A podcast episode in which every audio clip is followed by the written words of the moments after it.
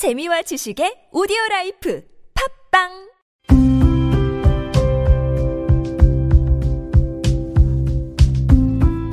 칼럼을 읽어드립니다.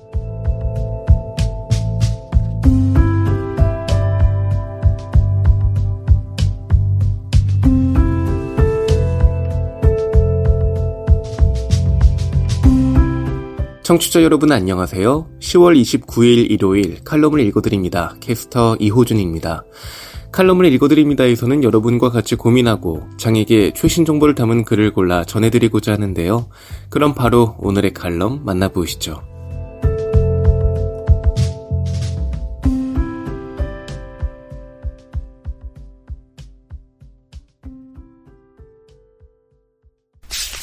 에이블 뉴스 기고 발달 장애인의 성공적인 대학 생활을 위한 조건.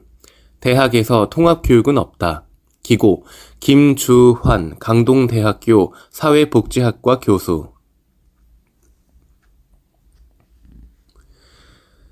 최근 발달 장애인들의 대학 진학이 늘고 있다. 고등교육기관인 대학에 직접 장애인이 진학하고 있다는 것은 전 세계적으로 드문 사례다. 이는 우리 사회에서 학문의 상아탑으로 여겨지던 대학이 이제는 생애 주기상 학령기의 마지막 단계로 인식되면서 발달장애를 가진 학생과 부모 모두 사회에 나가기 전 대학 진학을 고려할 수 있게 된 것이다. 또 일부 대학에서는 발달장애 학생을 위한 특화 학과가 개설되는 등 발달장애 학생에 대한 대학의 관심도 높아지고 있다. 게다가 이들의 진학을 용이하게 하는 국가 장학금 제도나 복지적 장학 제도들도 영향을 주고 있다.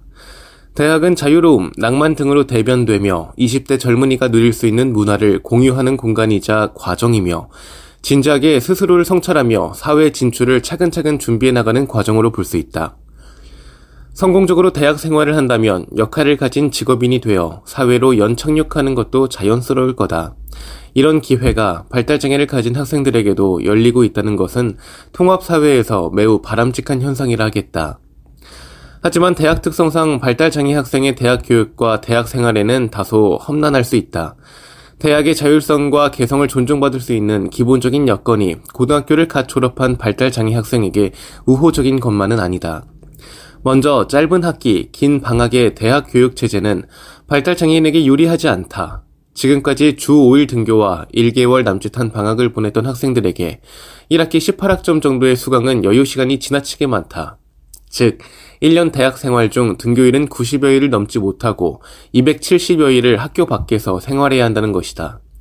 비장애 학생의 경우 긴 방학 기간 동안 아르바이트를 하거나 도서관, 학원 등 개인적인 성장과 사회 진출 준비를 하는 반면 발달장애 학생이 개인적으로 아르바이트를 하거나 사회 진출을 준비할 수 있는 여건은 거의 없다. 이런 지점은 학생에게는 무료하거나 무기력한 시간이 되고 가족들에게는 보호의 필요성을 느끼는 시간이 되는 것이다. 또 다른 문제는 비장애 학생 중심의 대학에 정원 미달로 발달장애 학생이 입학하게 될 때 발생한다.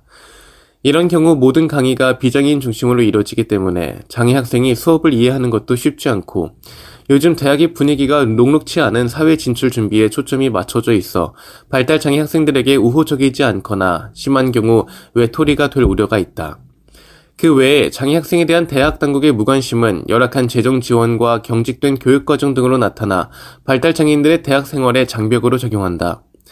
그럼 발달 장애 학생의 대학 진학이라는 사회적 패러다임 변화를 어떻게 조화롭게 대학에 적용할 수 있을까?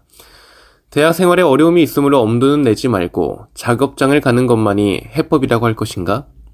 여기에는 몇 가지를 잘 파악하고 고려하여 대학을 진학하라고 권하고 싶다. 첫째, 발달장애 학생이 학생의 다수를 차지하고 있는 학과를 선택해야 한다. 다수의 비장애인과 소수의 발달장애 학생으로 구성된 일반 학과에서는 앞에서 말한 대학 교육의 단점들을 모조리 경험할 수 있음을 각오해야 한다. 장애 학생이 다수여야 능동적 대학 생활을 경험할 수 있다. 둘째, 발달장애 학생들을 위한 특화된 교육 체제를 갖춘 학과를 선택해야 한다. 최근 발달장애 학생들의 대학 진학이 늘면서 아직은 다양하지 않지만 전국적으로 몇몇 학과들이 특화된 프로그램을 운영하고 있다. 발달장애 학생에게 보다 세심한 접근과 관심이 학과 운영을 통해 구현되는지 알아보고 학과를 선택해야 한다. 셋째, 학과가 발달장애 학생을 위해 어떤 교육 철학을 가졌는지를 확인할 필요가 있다. 대학 진학의 목표를 명확히 설정하고 이를 실현하여 줄 학과인지를 확인하고 선택할 필요가 있다. 발달장애인에게 있어서 대학 졸업장의 가치가 모든 사회적 지위를 결정하는 것은 아니지만 단순히 졸업장을 얻기 위해 대학을 진학하는 것은 지양되어야 한다. 우리 발달장애 학생에게도 대학은 자신의 삶을 성찰하고 사회 진출을 준비하는 과정으로 활용돼야 한다. 그래서 대학을 졸업할 즈음 다시 가정으로 돌아가는 것이 아니라 직업을 가진 사회인으로 연착륙해야 한다. 발달장애인에게 고등교육의 기회를 제공하고 또래와 동등한 문화를 누릴 수 있도록 가정과 대학과 사회가 함께 지지하고 조력하는 아름다운 통합사회가 되기를 기대한다. 지금 여러분께선 KBIC 뉴스 채널 매주 일요일에 만나는 칼럼을 읽어드립니다를 듣고 계십니다. 더 인디고, 안승준의 다름 알기, 보조 배터리, 안승준 더 인디고 지필위원 스마트 기기의 기능이 향상되고 발전되면서 장애를 가진 내 삶의 불편함은 점점 줄어가고 있다. 스마트폰과 무선 이어폰이 있으면 언제 어디서든 새로운 뉴스를 받아볼 수 있고 필요한 도서를 찾아 읽기도 한다. 옷이나 물건의 색이 궁금할 때도 문서에 쓰여 있는 글자 정보를 알고 싶을 때도 OCR 앱과 카메라 기능을 이용하면 눈이 보이는 사람처럼 읽어낼 수 있다. 국민 메신저인 카톡을 사용하고 메시지 주고받는 일은 벌써 오래전부터 가능한 일이었지만 블루투스 키보드가 있다면 좀 더 편하게 활용할 수 있다. 택시 안에 있는 나의 이동 경로를 알고 싶을 때도, 오늘의 날씨와 미세먼지 농도가 궁금할 때도, 배달 음식을 주문할 때도, 식당에서 메뉴를 고를 때도, 내 손에는 언제나 스마트폰이 들려져 있다. 일주일마다 한 번씩 도착하는 주간 사용시간 알림을 보다 보면 스마트폰 없던 때의 나는 도대체 어떻게 살고 있었을까가 궁금할 만큼 내 삶은 스마트 기기 없이는 설명할 수 없을 정도가 되었다. 이토록 많은 시간 기기의 도움을 받는 생활을 하다 보니 자연스럽게 필수품이 되어버린 것이 있으니 바로 보조 배터리다. 아무리 똑똑한 기기가 있다 하더라도 전원이 꺼진다면 아무 소용이 없으므로 난 항상 날 돕는 녀석들의 배고픔의 상태를 체크한다. 예전엔 정말 어떻게 살았는지 기억조차 흐려졌지만 지금의 내가 만약 어느 길을 헤매다가 스마트폰이 꺼진다면 난 지도를 볼 수도 없고 택시를 부를 수도 없는 상황에 극도의 불안감을 느낄 것이다. 지나는 이라도 있으면 도움을 청하겠지만 그조차 기대하기 힘든 상황이라면 구조 요청 전화도 할 수 없게 된 나는 막연한 방향 감각에 의지한 채로 확신 없는 길을 기약 없이 걸어가야만 한다. 길거리의 상점의 간판이라도 읽을 수 있다면 편의점이나 카페에 들어가 잠시만에 충전을 부탁할 수도 있겠으나 보이지 않는 내게 그것은 쉬운 과제가 아니다. 그런 이로 인해 내 가방에는 보조 배터리가 항상 들어있다. 5000메가암페어로 시작된 용량도 기계의 숫자가 늘어나고 사용 시간이 늘어나면서 만 메가암페어를 거쳐 2만 메가암페어까지 그 용량과 크기를 늘렸다.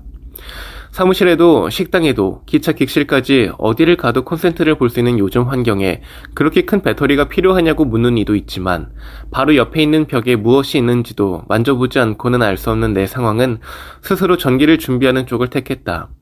어느 기기라도 갑자기 동작하지 않는 것은 내게 있어 너무도 큰 불편함이기에 난 혹시라도 내 주변에 누군가가 내 배터리를 빌려 쓴다거나 예상 못한 보조 배터리 방전의 상황까지도 대비해야만 한다. 그런 내가 며칠 전 그 배터리를 놓고 외출하고 말았다. 멀리 가야 하는 일정이 있는 날이라 조금이라도 더 충전한다고 콘센트에 꽂아 놓았는데 급히 나오다 보니 순간적으로 그것을 잊은 것이다. 일이 그리 되려나 보니 때때로 들고 다니던 여분의 작은 보조 배터리마저 같은 신세로 집 콘센트에 얌전하게 꽂아두고 나와 버렸다. 당장 휴대전화가 꺼지는 것도 아닌데, 키보드가 동작하지 않는 것도 아닌데, 일어나지도 않은 불안한 상황들이 상상되고 걱정돼서 머릿속이 복잡했다. 재미있게 읽던 책을 오가는 길에 읽고 싶었지만, 혹시 모를 사건 때문에 꾹 참았다. 잠시 어딘가라도 머무를 때는 많이 닳지도 않은 배터리의 충전을 부탁했다. 할 일도 못하고 궁금한 것은 억누르고 그냥 할 일을 겨우겨우 소화하긴 했지만 불편하고 답답하고 힘들었다.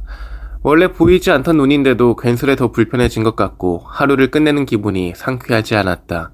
스마트 기기로 인해 내 삶이 많이 나아졌다고 생각했는데 보조 배터리 하나 들고 나오지 않은 사건은 그 모든 편리함을 이전의 상태로 되돌려 놓았다. 오직 첨단의 기기들 덕분에 업그레이드 되었다고 생각했던 내 삶은 보조 배터리의 역할 없이는 불가능한 것이었다. 보조 배터리는 스스로 화려한 기능을 수행하려 하지 않는다. 기기의 목적은 더 많은 양의 에너지를 효율적으로 충전하는 것인데 그 목적은 오롯이 다른 기기에게 전기를 나눠주려 합니다. 빠르게 충전하는 것도 빠르게 내보내는 것도 스스로를 도드라져 보이게 하려 했던 것이 아니므로 첨단의 스마트 기기들에 가려져 그 역할이 두드러져 보이지 않는다. 시기 적절하게 때마다 스스로를 나누는 보조 배터리가 없었다면 내 삶의 편리함은 그 크기를 줄였거나 존재하지 않았을 수도 있다. 휴대전화는 여전히 내게 매력적인 선택지였겠지만 하루에도 몇 번씩 충전을 고민해야 하는 나의 사용 패턴은 보조 배터리가 없었다면 그 사용 자체에 대해 처음부터 다시 생각했을 것이다. 난 많은 사람의 도움을 받으며 살아간다. 생각해보면 날 둘러싼 지원의 손길들은 나에게 있어 보조 배터리 같은 존재들이다. 드러나지 않지만 묵묵히 지지하고 도와주는 보조 배터리형 사람들이 없었다면 장애 가진 내 삶은 조금 더 불편했거나 덜 불편해지려는 노력을 포기했을지도 모른다. 처음 장애를 가졌을 때 어쩌면 그 이전부터 가족은 언제나 나의 보조 배터리였다. 내 학창 시절 필기를 나누고 강의실을 안내해주던 동기들도 내게는 보조 배터리였다. 시력 없이 수행하기 힘든 일을 대신 해주던 직장 동료들도 길 잃은 나를 바른 길로 안내해주던 어느 길에서의 아주머니도 분명 내게는 보조 배터리였다. 나와 평생을 같이 하기로 약속한 내 아내도 이제부터 내 삶에 있어 너무도 든든한 보조 배터리가 될 것이다. 첨단의 기기는 날이 갈수록 발전하고 그럴수록 많은 전기와 배터리 용량이 필요하다. 기본으로 붙어 있는 배터리가 그 모든 것을 해결할 수 있다면 좋겠지만 그러기는 쉽지 않은 듯하다. 내 삶의 경계가 넓어지고 하고 싶은 일이 많아지는 내 주변에도 보조 배터리 인간 관계들이 늘어간다. 의식하고 감사하려 의지를 가지지 않으면 언제 어느 때 보조 배터리의 부재를 뼈저리게 느낄지 모른다. 내가 오늘도 첨단의 생활을 누릴 수 있는 것은 가방 속 든든한 보조 배터리 덕분이다. 나의 오늘이 존재할 수 있는 것 또한 내 주변의 보조 배터리인들이 존재하기 때문이다. 감사해야 한다. 그리고 나 또한 누군가에게 보조 배터리가 되는 것을 주저하지 않아야 한다. 그것이 우리가 서로 방전되지 않고 나아질 수 있는 길이다.